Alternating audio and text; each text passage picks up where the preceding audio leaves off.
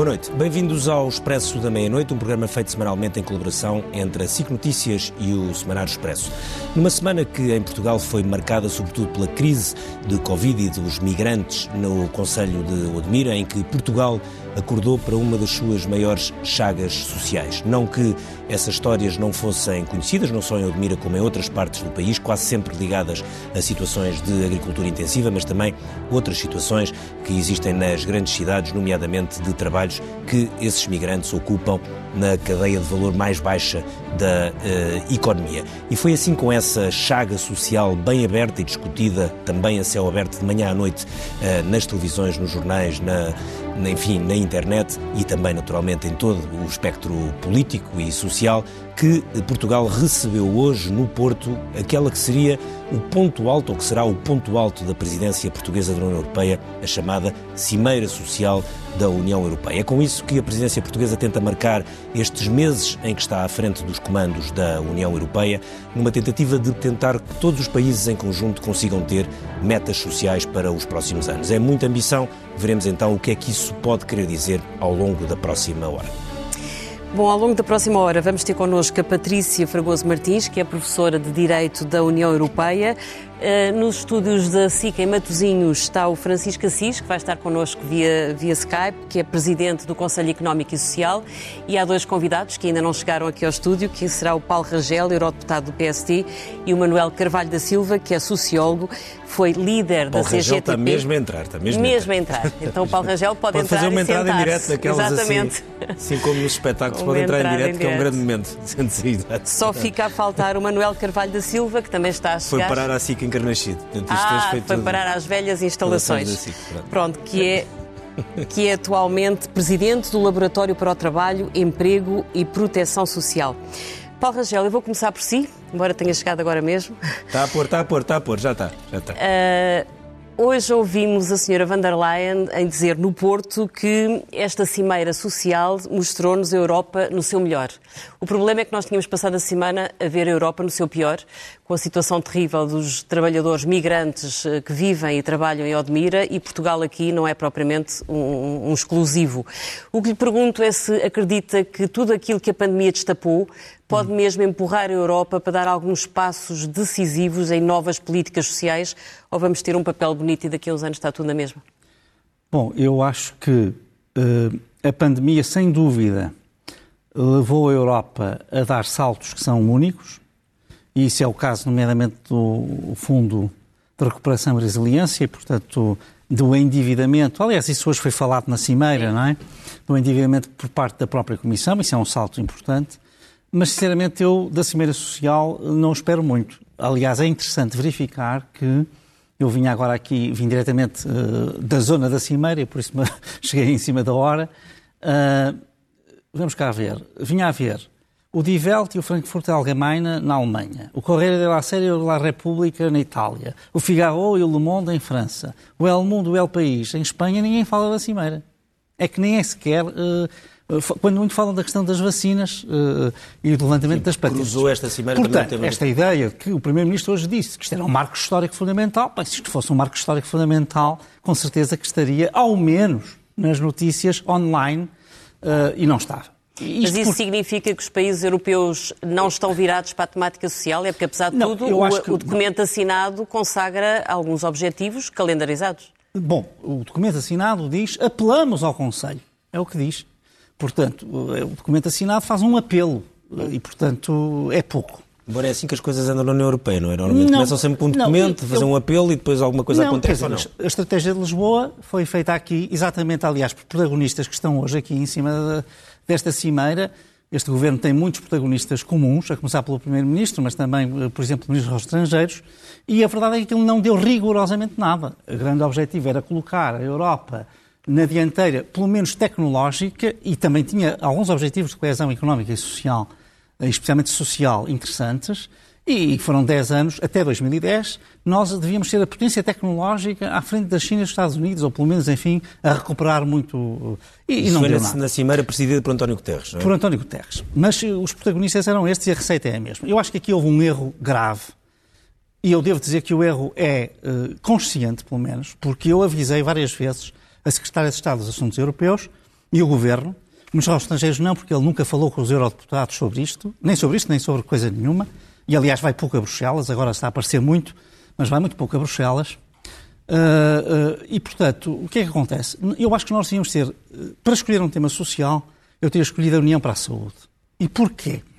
Porque, por um lado, era possível ter resultados concretos. É certo que não há também competências na área da saúde, mas há áreas nas quais se podia avançar. Podia-se fazer um roteiro para eventualmente criar competências na área da saúde. E os Estados, que é o problema do social, não é o social não ser uma coisa que os Estados não querem. A Suécia, a Finlândia e a Dinamarca são os Estados sociais mais fortes. E são todos contra esta cimeira social. Não é contra a cimeira, é contra a declaração, contra a ideia de entrega de competências sociais à União. Ninguém quer ceder soberania Mas se nas fosse saúde, sociais. nesta altura, por exemplo, a senhora Merkel, se nós estivéssemos a discutir avanços na saúde, não podia deixar de vir. Porque, justamente, se ela ficou por causa da pandemia, aqui vinha resolver problemas da pandemia.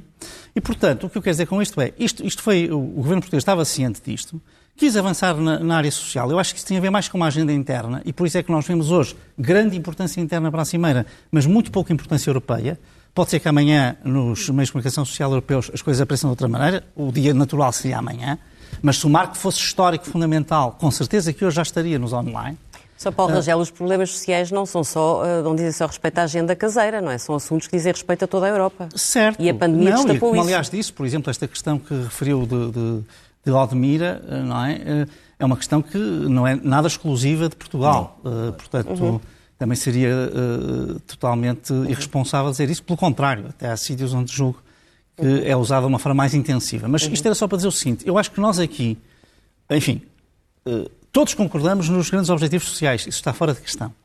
Ah, ah, ah, o único ponto que eu acho que é realmente relevante é que eu acho que aqui nós já sabemos que é muito difícil atingir um consenso que tenha consequências práticas. Sim. E por isso, se se queria, e eu acho que o governo socialista queria um aspecto social, eu teria pegado num que neste momento Que era o não da só era consensual, como era muito difícil para os Estados virem criar saúde. Uhum. reservas desse tipo. Então, hum, vamos uh, perguntar ao, ao, ao- Francisco Assis. ao Francisco Assis, que está nos nossos estúdios do, uh, de- em Matosinhos, da, da SIC.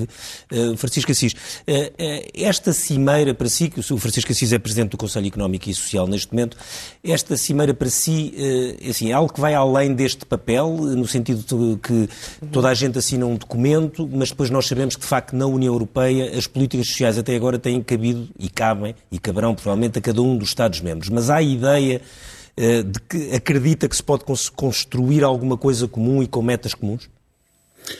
Bom, boa noite, quero saudá-los e saudar os meus eh, interlocutores. Eu estive na- na- hoje na, na Cimeira, durante a tarde, aqui no Porto, eh, e o que pude observar foi o seguinte: uma grande vontade de procurar estabelecer objetivos para até 2030 em três áreas eh, fundamentais, que têm que ver com o emprego, com a formação e com o combate eh, à pobreza e um forte apelo a que haja um envolvimento comum das instituições europeias e dos vários Estados nacionais. É evidente que quase todas estas áreas são competências eh, nacionais e não é crível que elas passem a ser competências eh, europeias dentro de pouco tempo.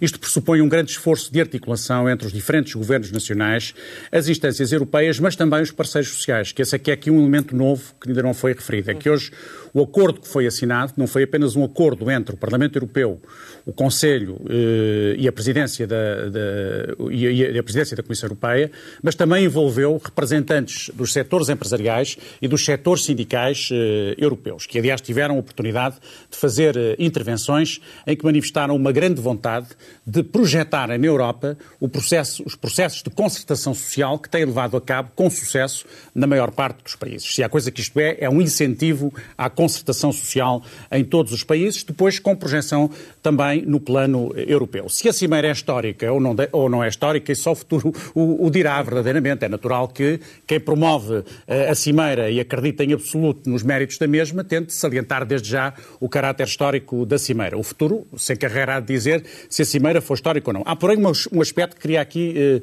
sublinhar, porque, eh, porque não sabia, e foi hoje dito pelo Presidente do Conselho, Charles Michel, que na sua intervenção, na sua intervenção final, disse que o Primeiro-Ministro português lhe tinha falado destes temas e da importância destes temas e desta cimeira ainda antes da ocorrência da, da pandemia eh, Covid. Portanto, havia já uma intenção eh, do governo português, antes da ocorrência da pandemia, de eh, transformar, de, de, de associar a, a, presidência a uma cimeira com estas características, em que o objetivo fundamental, de facto, é criar condições para que se comecem a aplicar aquilo que são as eh, grandes proclamações constantes do chamado pilar social europeu. A Europa chegou a um entendimento que é um entendimento muito proclamatório em Gotemburgo, há, há, em 1917, salvo erro, eh, e neste momento é preciso passar dessa dimensão proclamatória para a dimensão da ação.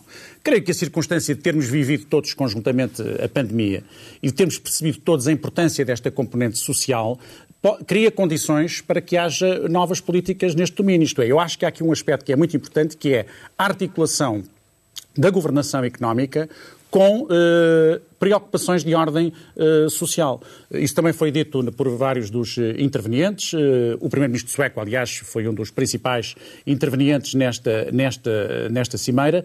E o que eles salientaram foi isso, é que é preciso articular agora aquilo que são objetivos importantes em matéria de consolidação orçamental, em matéria de resolução do problema das, das dívidas, sobretudo dos países que têm dívidas mais elevadas, como é o nosso caso, em matéria de crescimento do PIB, com preocupações de ordem social social, saber também o que é que estamos a fazer em matéria de criação de emprego, em matéria de formação eh, profissional, em matéria de combate à pobreza. E depois, em relação ao emprego, e teremos certamente oportunidade de discutir isso, também temos uma questão a colocar, é que não é o emprego, há muitas formas de emprego.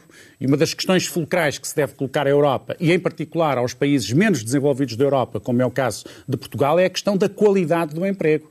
Porque se há coisa que se viu nesta, nesta crise é que os primeiros a serem afetados são aqueles que têm eh, menos qualificações e que têm empregos mais precários. E, por outro lado, o facto de os vários Estados eh, terem podido eh, apoiar os seus tecidos empresariais, portanto, foi suspensa uma, uma orientação geral europeia que impede os Estados de, de, de prestarem apoio às respectivas empresas em nome de, de uma concorrência sadia, isto está, foi suspenso, isso levou a que países com mais capacidade eh, económica e com mais folga orçamental tenham apoiado mais eh, as suas empresas. Portanto, nós temos hoje nos países mais periféricos um duplo problema, que é um problema de descapitalização grave de grande parte do tecido empresarial e um problema de termos uh, um emprego menos qualificado, portanto, com pessoas com uma formação uh, menos adequada, o que, associando as duas coisas, isto pode agravar as desigualdades no contexto europeu. E isto no momento em que também vamos, estamos, uma das grandes orientações da União Europeia são no sentido da transição digital e da transição climática, que são metas importantes, mas que também têm que ser vistas com devida ponderação uh, e cuidado, porque é óbvio que uh, haverá setores que vão ficar para trás. E, nesse sentido, é preciso prestar uh, um apoio. Nós estamos aqui em Matosinhos, o Primeiro-Ministro até fez referência ao caso da refinaria de. Eu estou aqui em Matosinhos, os outros não estão, mas, mas fez referência aqui ao caso da refinaria de, de Matosinhos, em que há um avanço do ponto de vista da descarbonização, portanto, do ponto de vista ecológico, ambiental, mas isso tem um preço, ou pode ter um preço sim. social muito grave, portanto muito é preciso bem. também sim. que a nível europeu se encontrem respostas para essa, para essa questão. Muito bem. Patrícia Fregoso Martins, o Primeiro-Ministro afirmou hoje eh, no Porto que eh, desafiava, de certa forma, os parceiros a transformarem o modelo de governação da União Europeia no fundo para não estarem centrados nas questões do déficit, da dívida, do PIB e para conseguirem eh, discutir e colocar também no topo da agenda todas as questões sociais. No direito da União Europeia, vê espaço para isso? Boa noite, muito obrigada pelo convite e, e, e, também uma palavra de saudação aos meus aqui colegas de painel. Uh, espaço para isso há. No direito da União Europeia há muitos espaços de natureza muito diferentes que podem ser explorados de diversas formas e a várias velocidades, com diferentes, com diferentes uh, intensidades. Agora, acontece que, uh, na sequência também daquilo que já foi dito, uh, a, a, política social não é propriamente uma política forte da União Europeia, uhum. onde haja uma competência, enfim, da União para que ela possa dar impulsos necessários, estratégicos, sem arrastar consigo e sem implicar com isso uma atuação igualmente uh, comprometida por parte dos Estados-membros. É um uh, contrassenso, não é? Ser o continente do Estado Social e dos direitos sociais e depois... Não sei se é um contrassenso, tenho, tenho algumas dúvidas sobre isso. Eu, que eu me recordo, a questão do modelo social europeu é uma questão tão antiga quanto a própria Comunidade Económica Europeia. Eu acho que esta ideia de que finalmente a União agora acordou para os direitos sociais é uma ideia que ignora toda uma história de, direito, de construção uhum. de direitos sociais e de, e de alguma reflexão sobre eventual implementação do modelo social na Europa, que é muito antiga, não é? Que tem, que tem raízes já muito antigas. Uh, e, de facto, houve marcos importantes nesse desenvolvimento. Eu, quando, quando hoje ouvi uh, a frase do Primeiro-Ministro assinalando este marco histórico este passo histórico que estávamos a dar neste, neste processo de progressiva implementação dos direitos sociais, lembrei-me uh, do Tratado de Amsterdão, que na altura foi, foi apresentado como um marco histórico também nesta uhum. matéria, porque foi o tratado que fez referência à Carta Social Europeia, que é um instrumento social por excelência de proteção de direitos sociais e hoje pergunto-me quem é que se lembra do Tratado de Amsterdão como sendo um marco histórico na afirmação e na implementação de políticas uh, sociais efetivas, com, com relevo efetivo na, na, na, vida das pessoas. Portanto, eu tenho algumas dúvidas. Eu acho que eh, foi um passo importante uh, e é historicamente relevante o facto de terem sido envolvidos todos os parceiros sociais e a sociedade civil uh, no, na adoção do, do, agora designado compromisso do Porto. Acho que isso é verdadeiramente inovador e, uhum. e, e, é, e vai ficar para a história, de alguma forma. Quanto ao conteúdo, eu partilho um bocadinho das, das hesitações manifestadas pelo, pelo Paulo Rangel, uma, que têm que ver justamente com o facto de uh, uh, o pilar europeu dos direitos sociais ser uma realidade eh, muito difusa e muito diversa, muito múltipla. É preciso perceber do que é que nós estamos a falar, não é? Não basta dizer estamos a falar da política social. Isso é uma coisa muito vaga, ninguém sabe exatamente Por do que exemplo, é que estamos a falar. falar de um salário mínimo europeu parece-lhe que é? Que é uma coisa plausível é, ou que Vamos é lá ver. O Pilar Europeu dos Direitos Sociais é uma, é uma longa coletânea de 20 princípios que, corre, que vão desde a da, da ideia de igualdade entre homens e mulheres, que uhum. é uma uhum. ideia que tem assento no tratado desde a versão originária, até a, a, à proteção dos sem-abrigo. Uhum. Isto para, para, ilustrar os polos em que nós estamos a falar. Pelo meio. Países como a Suécia, até países como meio, Portugal vamos ou como a Grécia. encontrar a é? proteção das crianças, dos idosos, o acesso aos cuidados de saúde, o acesso aos cuidados continuados, ao salário mínimo nacional, ao sistema de pensões de velhice, ao sistema de proteção no desemprego, à proteção dos trabalhadores independentes. Tudo isto está no pilar europeu dos direitos sociais. Portanto, é uma amálgama uhum. de princípios, de direitos, de aspirações, de valores uhum. que nós todos partilhamos e, que, e eu diria, se calhar, uma amálgama de preocupações sociais que eu acho que são transversais a todos os setores sociais e são transversais a todos os Estados-membros, mas cujo grau de comunhão, se calhar, acaba aí. Uhum. Eu depois tenho dúvidas quanto a saber e acaba se... aí porque há uma desigualdade brutal entre porque os Estados. Há, há as desigualdades, e entre as condições há sociais cada diferentes país. sobre os modelos sociais, uhum. há Estados sociais diferentes na Europa. O tema é antiquíssimo. Uhum. Portanto, não creio sequer que se possa dizer que há um, uma comunhão de valores absolutamente indiscutível. Uh, há formas muito diferentes de entender o grau de proteção aos, uh, que deve ser dado aos, aos direitos sociais. E, portanto, uh, enquanto nós estamos no, na, no, no, plano da afirmação de princípios com um nível de abstração significativo, o Corre consenso uhum. é absolutamente uhum. evidente, não é? O problema é quando esses princípios têm que ganhar unhas, garras, não é? E aí a coisa torna-se muito mais, muito mais difícil. Portanto, eu sou um bocadinho cética. Sou cética também porque para além desta diversidade de matérias, e neste sentido, enfim, a, sugestão do Paulo Rangel sobre selecionar uma fatia mais fininha, selecionar uh, uh, um, uma área de saúde, por exemplo. Uma área, uma, uma área duas Sim. áreas, três áreas, uh, seria porventura uma estratégia política mais interessante para os próximos anos do que estar a tentar meter tudo uh, num, num, num, programa que me parece extraordinariamente ambicioso, o plano dos princípios, e muito ambicioso do plano também das competências que implica desencadear, porque as competências que aqui estão em causa ao contrário do que possa parecer, não são só competências no domínio da política social. A política social é política partilhada entre a União e os Estados e é exercida no plano da União Europeia, sobretudo a título de apoio e complemento à ação dos Estados. Portanto, uhum. primariamente responsabilidade dos Estados e depois ações de incentivo, de apoio complementares desenvolvidas no contexto da, da, da uhum. União. Mas não são só medidas dessa natureza que estão em cima da mesa. Há inúmeras medidas de mercado, de mercado interno, típicas, não é? Portanto, medidas que têm que ver com a transparência salarial, com a igualdade entre homens e mulheres, com o equilíbrio da vida profissional com a vida, com a vida familiar, com, com, com reforço das garantias dos trabalhadores no quadro dos, dos, das suas relações laborais. Todos estes instrumentos não são verdadeiramente instrumentos de política social, são instrumentos de, de, de, de mercado interno, que desencadeiam as competências típicas e próprias da, da, da, da União no quadro do, do, mercado interno. E, de facto, é aí, e até agora o que me parece daquilo que a União já fez neste domínio, é nessa frente que a Comissão está mais avançada, porque okay. é a frente que tipicamente a Comissão conhece melhor e é a frente uh, onde é mais fácil, porventura, uhum. obter consenso, é a frente do mercado. Uhum. Depois, no que diz respeito a medidas mais de uh, puramente sociais, de política social propriamente Competem dita. muito aos governos de cada país, não é? Não só pelo facto da, da Comissão ter competências muito mais limitadas, mas também, porventura, por ser muito mais difícil obter o consenso necessário entre os Estados-membros para chegar a, a resultados mais concretos, as coisas vão muito mais devagar. Portanto, eu acho que uh, a 10 anos, não sei se vamos dar assim passos tão significativos, significativos, quanto aqueles que neste momento são prometidos. Paulo Rangel, para ilustrar bem as divergências que há na Europa, a senhora Merkel uh, resolveu não vir ao Porto, aliás, como Primeiro-Ministro da Holanda. Uh, isso tem um significado político? Bom, eu acho que tem um significado político.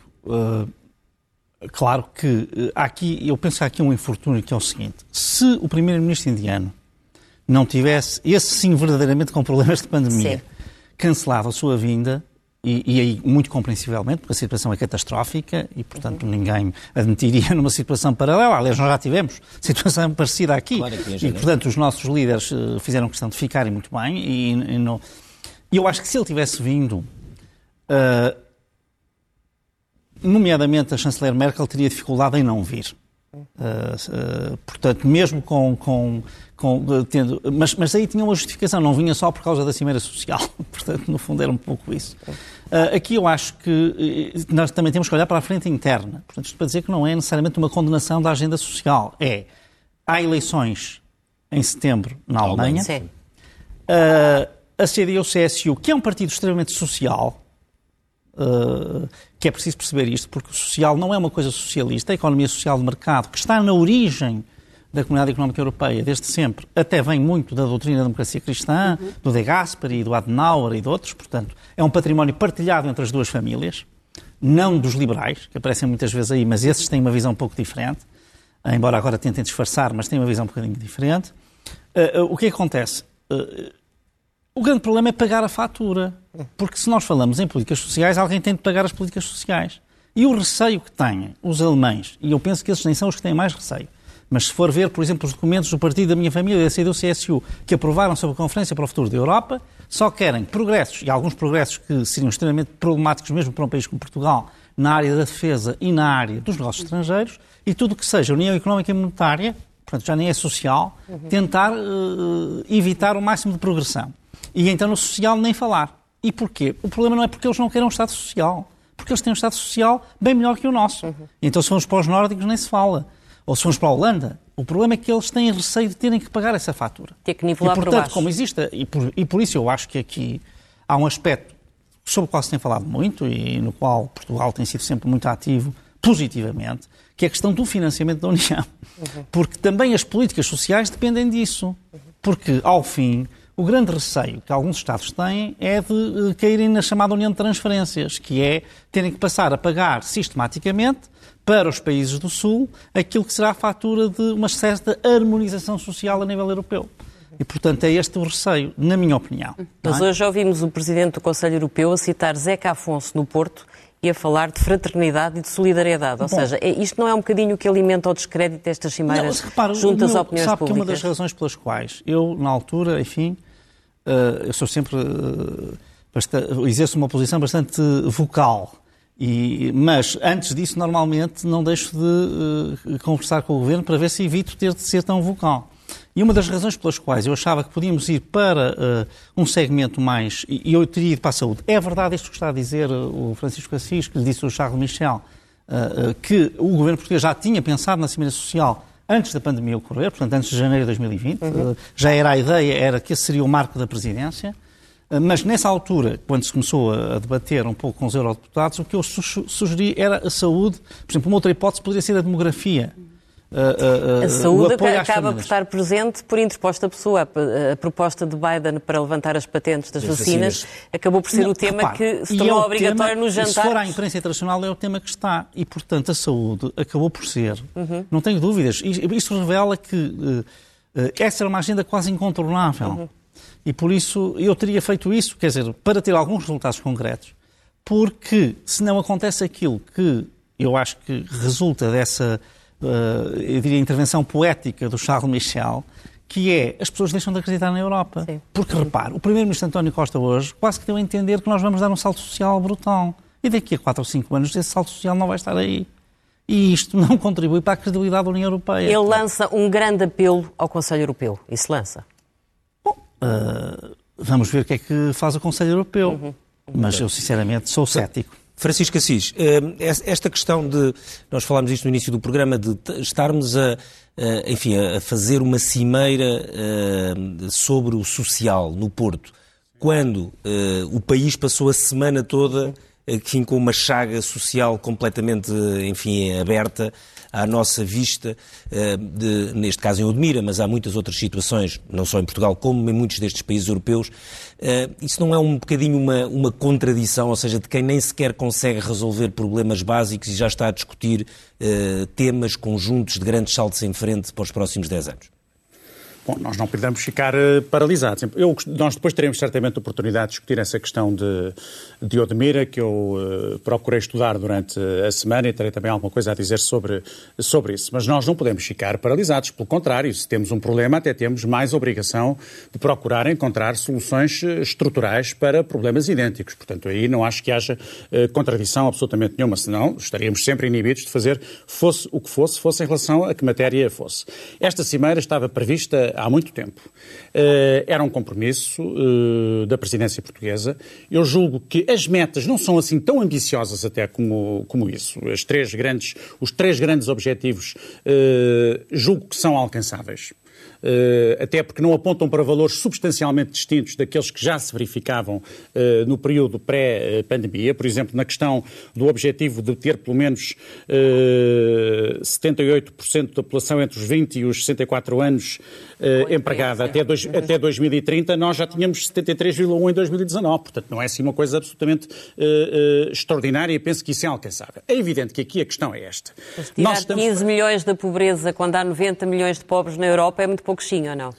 Veja, a questão não é ser muito pouquinho. A questão da pobreza também é em função de um, de um rácio. Não estamos a falar de pobreza absoluta, estamos a falar de uma pobreza em função dos níveis médios de, de riqueza europeia. E o continente europeu é, como sabem, dos, dos, mais ricos do mundo. Agora, a verdade é que eh, estas eh, metas, o que eu estou a dizer é que estas metas são alcançáveis. Não estou a dizer se elas são demasiado ambiciosas. Estou a dizer é que elas são perfeitamente alcançáveis. Portanto, ao, ao dizer isso dos 15 para os 90, eh, vem, vem justamente eh, de encontro à minha, à minha posição. Elas são alcançáveis. O que tem que haver é um esforço conjunto. E é isso que me pareceu sair desta, desta, desta uh, cimeira. Eu estive lá como Presidente do Conselho Económico e Social, neste momento não desempenho nenhuma função política, já fui de, de natureza puramente política, já estive no Parlamento Europeu, onde fui colega do, do Paulo Rangel durante, durante uh, vários anos. Uh, Estive lá, portanto, numa perspectiva um bocadinho, um pouco diferente daquela em que habitualmente me encontrava, e o que, tento, e o que percebi foi uma vontade que me parece genuína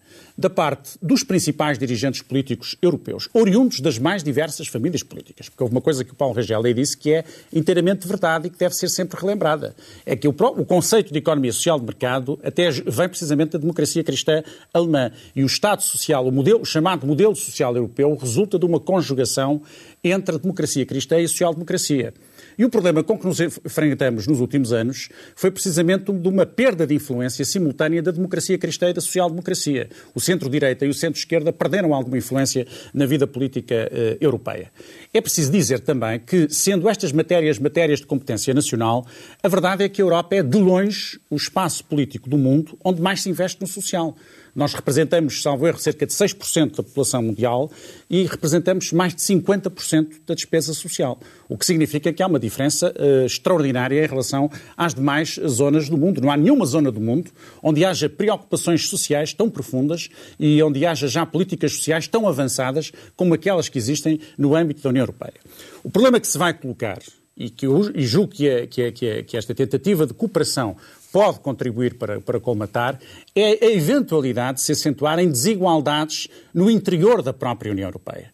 Nós temos um mercado interno relativamente assimétrico e, eu, e há um receio, eu creio que há um receio legítimo, de que na sequência não é na sequência da pandemia, é da sequência das respostas que foram encontradas para a pandemia por cada país, essa assimetria possa aumentar. Porque veja a diferença, por exemplo, do que foi a resposta alemã em relação ao que foi a resposta dos países do sul da Europa. Porquê? Porque a Alemanha tem outras condições económicas para responder. Porque a Alemanha tem uma folga orçamental que os países do sul da Europa não têm. E por isso a Alemanha aproveitou esta circunstância para contribuir fortemente através de ajudas estatais para a reestruturação do seu aparelho produtivo.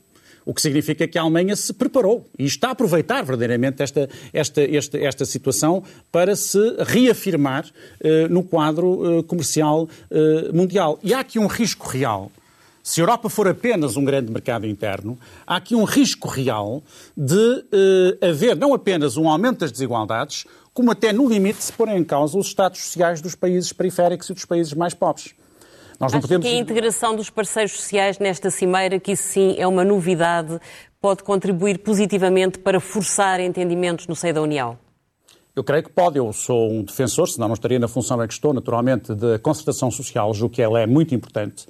Nós vivemos em democracias eh, parlamentares, mas que valorizam a concertação social. Curiosamente, os países nórdicos, por exemplo, são os países que mais valorizam a concertação uh, social e por isso eles não têm algumas preocupações que nós temos aqui no sul da Europa. Por exemplo, questões como o salário mínimo são tratados no âmbito da concertação uh, uh, social e há disponibilidade à partida de uma parte e de outra para, das várias partes envolvidas para terem as políticas mais equilibradas que se revelem possíveis em cada momento. Portanto, há de facto tradições diferentes na Europa, há modelos diferentes, há culturas de diálogo social e político completamente eh, diferentes. O facto de, de, eh, esta tarde ter sido assinado um, eh, um, um pacto que envolve também os parceiros sociais, a parte empresarial, a parte sindical associada a várias, a várias áreas de atividade, julgo que é um avanço importante. Agora, se isto vai ter sucesso ou não vai ter sucesso, eu, na vida política, não sou nem excessivamente otimista, nem excessivamente pessimista, mas acho que tem que haver algum otimismo mínimo. Porque sem algum, sem algum otimismo mínimo, nós ficamos quase impedidos de fazer seja o que for. A ideia do Paulo Rangel da saúde é uma ideia que não se pode considerar uma ideia absurda, como é evidente. Era, teria sido também um caminho possível. Aliás, eu, eu, eu estive aqui há dias a preparar uma intervenção uh, para uma, um encontro interparlamentar para que, estive, para que fui convidado e verifiquei uma coisa que não sabia, que em 1952-53, um ministro dos Assuntos Sociais francês, curiosamente de centro-direita, tentou lançar a ideia uh, de uma grande União Europeia, não era na altura, de uma Comunidade Europeia da Saúde, porque tínhamos a Comunidade Europeia do Carvão e do Aço, estava-se a discutir a Comunidade Europeia da Defesa e estava-se a perceber que ia haver um falhanço na Comunidade Europeia de Defesa e que isso podia pôr em causa todo o projeto europeu, e esse ministro lançou a ideia de uma, de uma, comissão, eh, de uma Comunidade Europeia de Saúde. Na altura eram apenas os seis países fundadores e a tese dele era esta: se nós conseguirmos criar criar uma comunidade europeia em torno de um assunto muito concreto que diz respeito à vida das pessoas, elas perceberão imediatamente as vantagens de haver uma política verdadeiramente europeia integrada. e na altura, Assis, é já, já temos connosco o Manuel Carvalho da Silva, que acabou de chegar também do Porto, coisa, não é? Não permite, é que isso não foi para a frente por duas razões. Pela resposta soberanista de alguns Estados e porque a indústria farmacêutica, na altura, temeu justamente que houvesse maior uh, integração uh, uh, europeia, porque uma das prioridades era reduzir o preço dos medicamentos, que eram muito elevados, numa altura em que a Europa estava empobrecida na sequência da Segunda Guerra Mundial. Manuel Carvalho da Silva veio do Porto, também esteve a acompanhar a Cimeira Social. Não, quer dizer, tenho acompanhado a Cimeira cá, Social várias iniciativas da sua preparação, mas não a Cimeira Social em si. Nós te, a discussão aqui tem estado muito Na polarizada entre acreditar que esta é uma cimeira histórica ou uh, ter algum ceticismo de que seja apenas mais uma declaração de intenções e daqui a uns anos estar tudo na mesma. Como é que encara aquilo que até agora se percebe que saiu desta cimeira? Em primeiro lugar, boa noite aos seus telespectadores e, a, e às minhas companheiras e companheiros aqui de, de, de, mesa. Esta cimeira, do ponto de vista simbólico, tem significado. É, acho que isso é inegável. Agora, nós temos que olhar a cimeira no contexto em que ela se realiza e no quadro em que está a União Europeia, nos desafios que, que se que se nos apresentam, por um lado e, por outro lado, eh, observar o que são as práticas normais eh, de, de, depois de execução das decisões que se tomam em cimeiras e vermos que a realização de, das políticas em concreto é ao nível dos países e, portanto, vermos depois o que é que isto dá. E, nesse sentido, o que é que eu diria? A, a, a Cimeira eh, traz o tema social, eh, eh, costuma discutir-se, mas a União Europeia tem política social, não tem política social. A União Europeia tem política social que, eh, ao longo dos, das últimas décadas, não é muito favorável, antes pelo contrário, ao, ao, aos trabalhadores e diria até, em grande medida, a dimensões múltiplas do mundo do trabalho. Uhum. Eh, mas tem, o semestre europeu eh, é aplicado, há diretivas impositivas vindas das decisões económicas e financeiras que produzem efeitos. E, em regra, até é assim. Há a cultura na União Europeia, tudo o que é favorável aos trabalhadores e que abre horizontes, eh, argumenta-se que isso é, as, as políticas são com, é com os países. Uhum. Mas quando se tomam decisões ao nível económico e financeiro, impõem-se medidas que têm efeitos sobre o, ponto de vista social. Embora hoje há aqui metas de, de emprego, metas de formação Sim, se, se me permitem, e metas de combate à pobreza, me parecem... As metas são objetivos gerais, que têm, uhum. vão ter execução ao nível do, dos países em concreto. Desde logo é a situação da União Europeia. Eu acho que para uma resposta social, e a resposta social tem sempre um tripé. Ou há uma articulação entre trabalho, emprego e proteção social, ou a coisa não funciona. Uhum. E a pandemia mostrou à evidência o, a centralidade do trabalho e a, e a posição estratégica do emprego na organização de, das sociedades. Ora bem, Sendo assim, há desde logo uma, uma questão que é as medidas e a disponibilidade financeira e a agilização das medidas a nível europeu correspondem a, ao contexto em que estamos? Comparando, por exemplo, com as dinâmicas nos Estados Unidos e noutros uhum. países, temos que dizer que isto não está bem. Agora, as três grandes metas, só flashes. Primeiro, a criação de, de portanto, a fasquia dos 78% de, de emprego, de emprego dos uhum. 20 aos 64 eh, anos. Para haver emprego, primeiro tem que haver investimento. Tem que haver disponibilização financeira para o investimento. E não é os países substituírem os, o, as verbas que têm que ir encontrar nos seus orçamentos ou nas suas estratégias orçamentais e financeiras, substituir pelo dinheiro que vem da bazuca, porque há, há um enfoque e um, um, um, atentismo sobre o que a bazuca pode fazer que é excessivo e que é prejudicial. Nós devíamos travar isso. Portanto, é preciso muito mais investimento.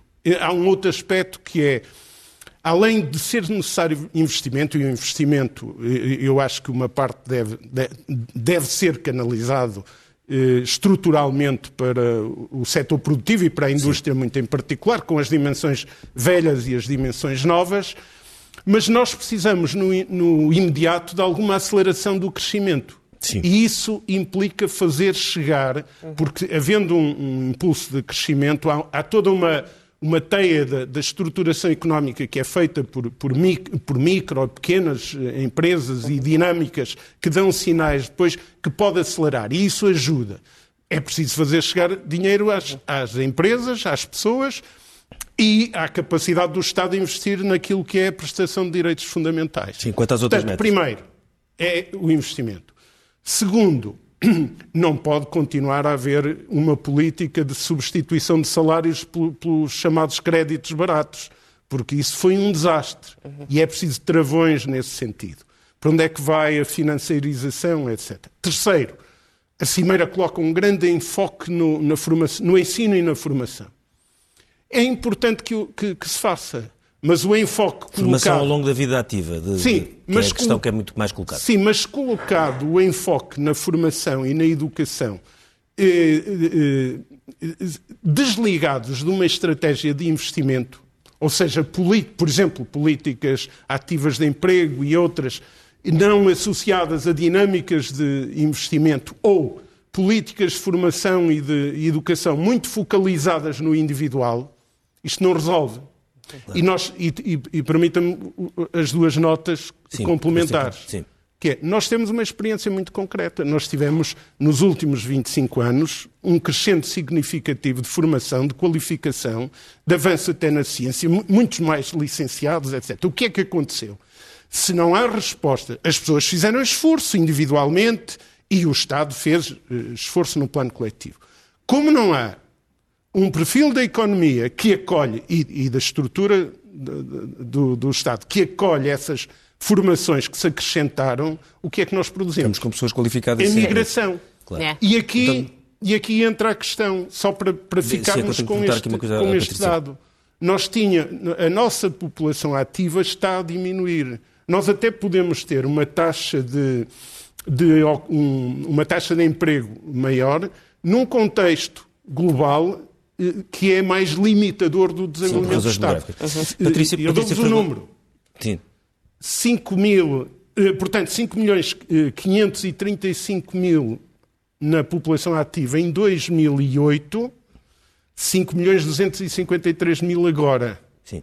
Isto é uma Sim, perda uma muito, muito grande. Envelhecida. O envelhecimento Sim. da sociedade é um problema muito complicado. É, também em vários países e, europeus. E, portanto, vários... temos que tratar disto articuladamente. Eu Patrícia, Patrícia, Fragoso, Patrícia Fragoso Martins, o, o, o Francisco Assis falou de uma questão que é o perigo, nós, nós, nós, enfim, a União Europeia existia, continua a existir naturalmente, mas houve uma pandemia, em simultâneo há uma profunda alteração tecnológica, há respostas assimétricas dos vários uhum. países, países com muito mais capacidade uhum. financeira, orçamental, para ser mais correto, tiveram capacidade de uhum. atacar as questões da pandemia, a proteção do emprego, etc., diferente de outros. Uh, e agora, na saída disto, como sabemos, estamos numa sociedade muito mais digitalizada, mais tecnológica. Isto este perigo da simetria existe ainda mais agora ou não? Eu, eu acho que sim, claramente. Eu acho que, acho que a, que a pandemia veio agravar uma evolução que já tendia ela mesma a ser assimétrica, ou seja, eu acho que toda a transição, a famosa transição climática e a famosa transição uhum. digital, acarretam, eh, até diria, existencialmente assimetrias. Um, e daí, enfim, serem prioridades na estratégia da Comissão Europeia e se desenharem um conjunto de mecanismos para mitigar ou atenuar essas, essas assimetrias sociais e geográficas. Uh, que para, enfim, a frase é famosa, não é? Para que ninguém fique para trás, que sim, é assim um, um, chavão político que agora está na moda mais ou menos em, em todos os, em todos os, os domínios. É, em todos os, os quadrões, todos os domínios. chavões desta, desta cimeira, sim. É, também, entre, sim, mas já neste contexto, países. enfim, é, é, amplamente referido, está, está, está, está um bocadinho até, eu diria, esgotado. Mas, mas, mas sim, diria que sim, a pandemia veio, veio agravar uma situação que já era pré-existente, tendencialmente, no sentido de uma evolução uh, assimétrica, e, e, e porventura eh, veio, como outras crises que, que, a, que a União atravessou no passado, ser um catalisador de mais integração. Isso é o que eu continuo a constatar, que cada vez que os Estados-membros atravessam uma crise, eh, seja ela de natureza espiritual, seja ela de natureza económica, seja uhum. ela de natureza sanitária, seja ela de natureza mais securitária, Uh, uh, há sempre e tem havido sempre de forma consistente no passado, e nós não estamos a atravessar um momento excepcional a este respeito, a meu ver, tendência para uma, uma maior entrega de competências à União e uma maior confiança uhum. nos esforços desenvolvidos comumente no plano europeu. Portanto, é uma oportunidade, uh, apesar de tudo. É uma oportunidade. Sim. É uma oportunidade e, e, e, enfim, não sei exatamente quais serão as as consequências exatas que, e as portas exatas que vai ser possível uh, uh, abrir. Deixe-me só perguntar-lhe uma coisa. Mas é um também pode ser uma oportunidade para a Europa repensar o Pacto de Estabilidade e Crescimento? Uh, Porque, apesar de tudo aquilo que os europeus gostariam de saber ou de ouvir dizer, era que não voltariam a sofrer cortes de salários para pagar, por exemplo, crises ou dívidas. Pois, eu, Acha que isso pode ser isso, repensado? Eu acho que é melhor não dar essa garantia. Um, mas, mas eu diria que não é um acaso o Primeiro-Ministro hoje ter associado o sucesso da Cimeira Social ao, ao próximo evento da uhum. Conferência sobre o Futuro da Europa. Uhum. Portanto, eu acho que há aqui claramente uma tentativa de eh, fazer colar esta iniciativa social, assim dita de forma imprópria e genérica, a, a passos no sentido de refletir e, e, refundar o projeto europeu, que é um dossiê que está aí aberto desde a uhum. Comissão Juncker, não é? Portanto, o livro branco sobre o futuro da Europa está um bocadinho enlumbrando, ou pelo menos, ou, ou, se calhar porventura até engavetado, não é? Nunca mais ninguém se lembrou dele. E é uma reflexão que está por fazer. Se o tema social Uh, e o tema da pandemia vão ser suficientes para conquistar a opinião pública e para voltar a envolver a opinião pública num projeto europeu no qual ela se identifique mais uh, imediatamente uhum. Uh, e que não seja enfim, uh, que não seja consumida pela memória uh, recente da crise financeira, não, não sei. Acho que temos que esperar. Paulo Rangel, acredita que alguma coisa pode acontecer nesse capítulo? O Presidente do Parlamento Europeu veio nesta cimeira abrir essa porta, no fundo dizer que, que é possível a Europa rever o seu modelo de crescimento e, e, e, sabemos que o, que o PEC está suspenso, não é? Está suspenso pelo menos até 2023, mas será que se volta a falar do déficit rapidamente?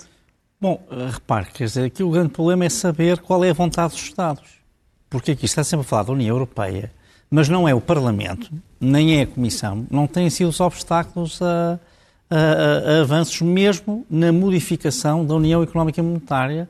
Por um lado, completar aquilo que está, feio, que está previsto, porque nós não temos sequer União Bancária, não é? E, e, e, eventualmente até mudar o rumo da União Económica e Monetária. O problema aqui são os Estados-membros.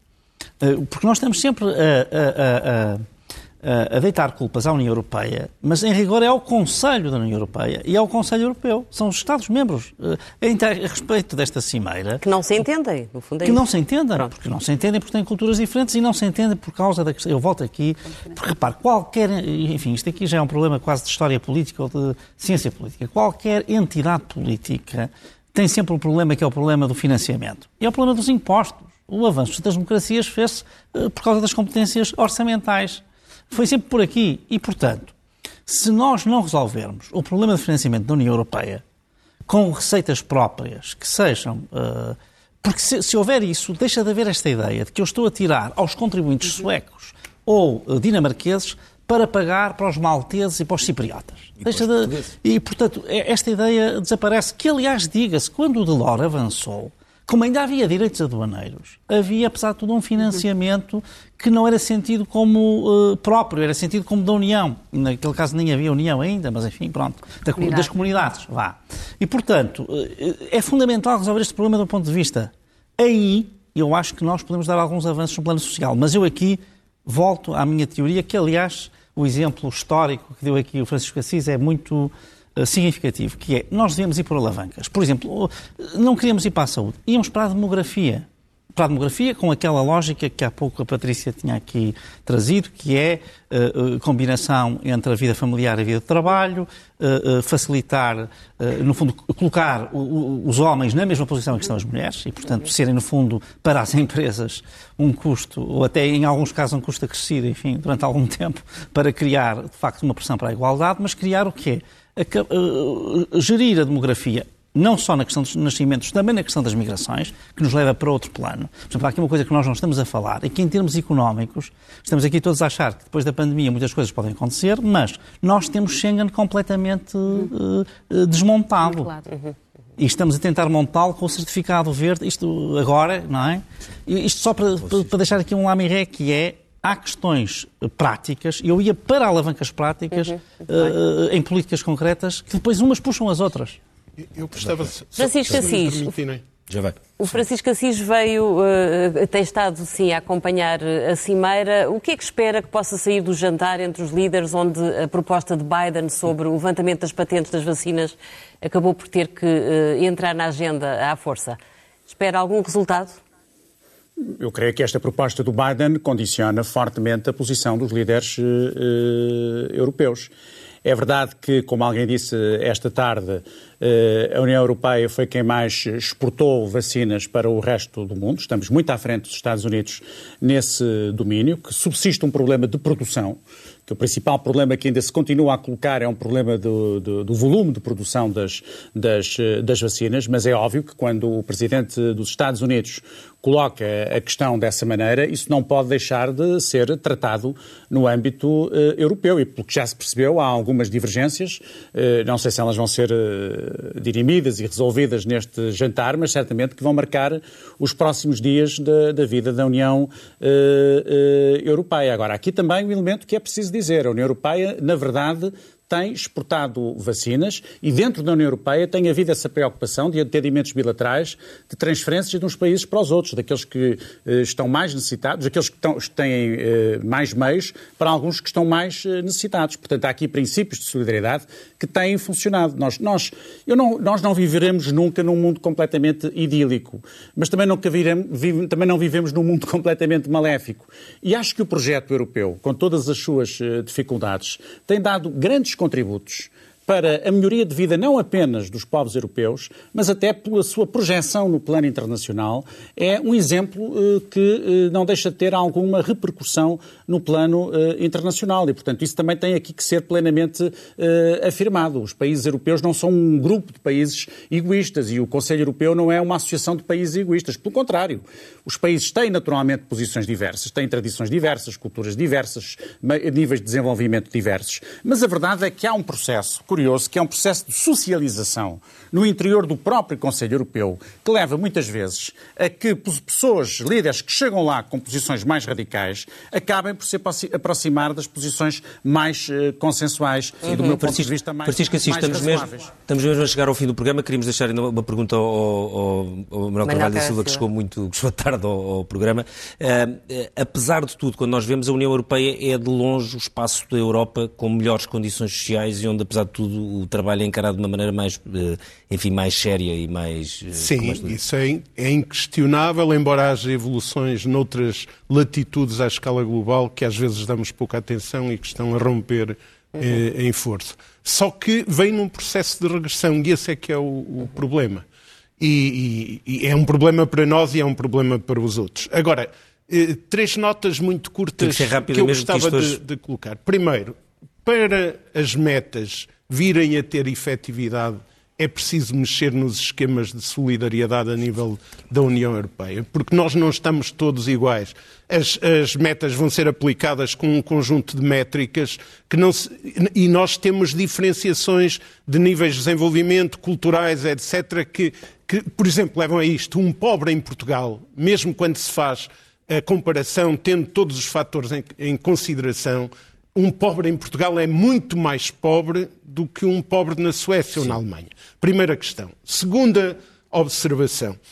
Para haver uma melhoria de salários, e é imprescindível há aqui dois fatores. É preciso dar atenção aos salários mínimos, e foi boa a evolução do salário mínimo nacional, mas tem um handicap que já lá vou. Sim, mas haver rápido, contratação coletiva. E, por exemplo, o Francisco Assis dizia é significativo o apoio dos parceiros sociais a esta iniciativa. Só que depois, do ponto de vista do exercício das intermediações uhum. que se faz na negociação coletiva, etc., isso não está a funcionar. Rápido e o salário mínimo, tínhamos só isto. Em, em 2007, quando se separou, separou o indexante de apoios sociais, o famoso IAS, do qual dependem muitos apoios sociais, que hoje tem um valor real, são 438 euros, o valor real é inferior ao valor inicial de 2007. E quando uma pessoa cai nesses apoios sociais, está na pobreza profunda. Mas depois há o problema do salário mínimo. É bom que ele evolua, mas se não é acompanhado por uma política salarial e contratação coletiva, acontece o que está a acontecer. Em 2007, quando se fez a separação, o salário mínimo abrangia 6,8% dos trabalhadores, em 2019 abrange 25%. Sim, claro. Isto okay. é um desastre. Temos que ir à primeira questão... página do Expresso, temos mesmo que ir à primeira página do Expresso, que... o programa está a acabar. Reforço só isto. Tem que ser é mesmo. a relação profunda entre eh, vínculos contratuais, salários e sistemas de segurança social. Sim. Muito bem, primeira vamos página. então à primeira página do Expresso, que nos diz que o plano de recuperação e resiliência recupera medidas da Troika para os hospitais. As reformas acordadas com Bruxelas incluem concentrar urgências, gestão vigiada e nova organização. Atrizes partilham histórias de assédio no WhatsApp, mulheres assumem episódios de abuso e depressão no meio audiovisual português e pedem mudanças. Temos uma reportagem exatamente em Odmira, escravos das estufas chegam a receber apenas 100 euros por mês e há uma catástrofe na Marinha, só há uma fragata no mar. Termina aqui então o Expresso da Meia-Noite. Nós voltamos dentro de uma semana. Boa noite.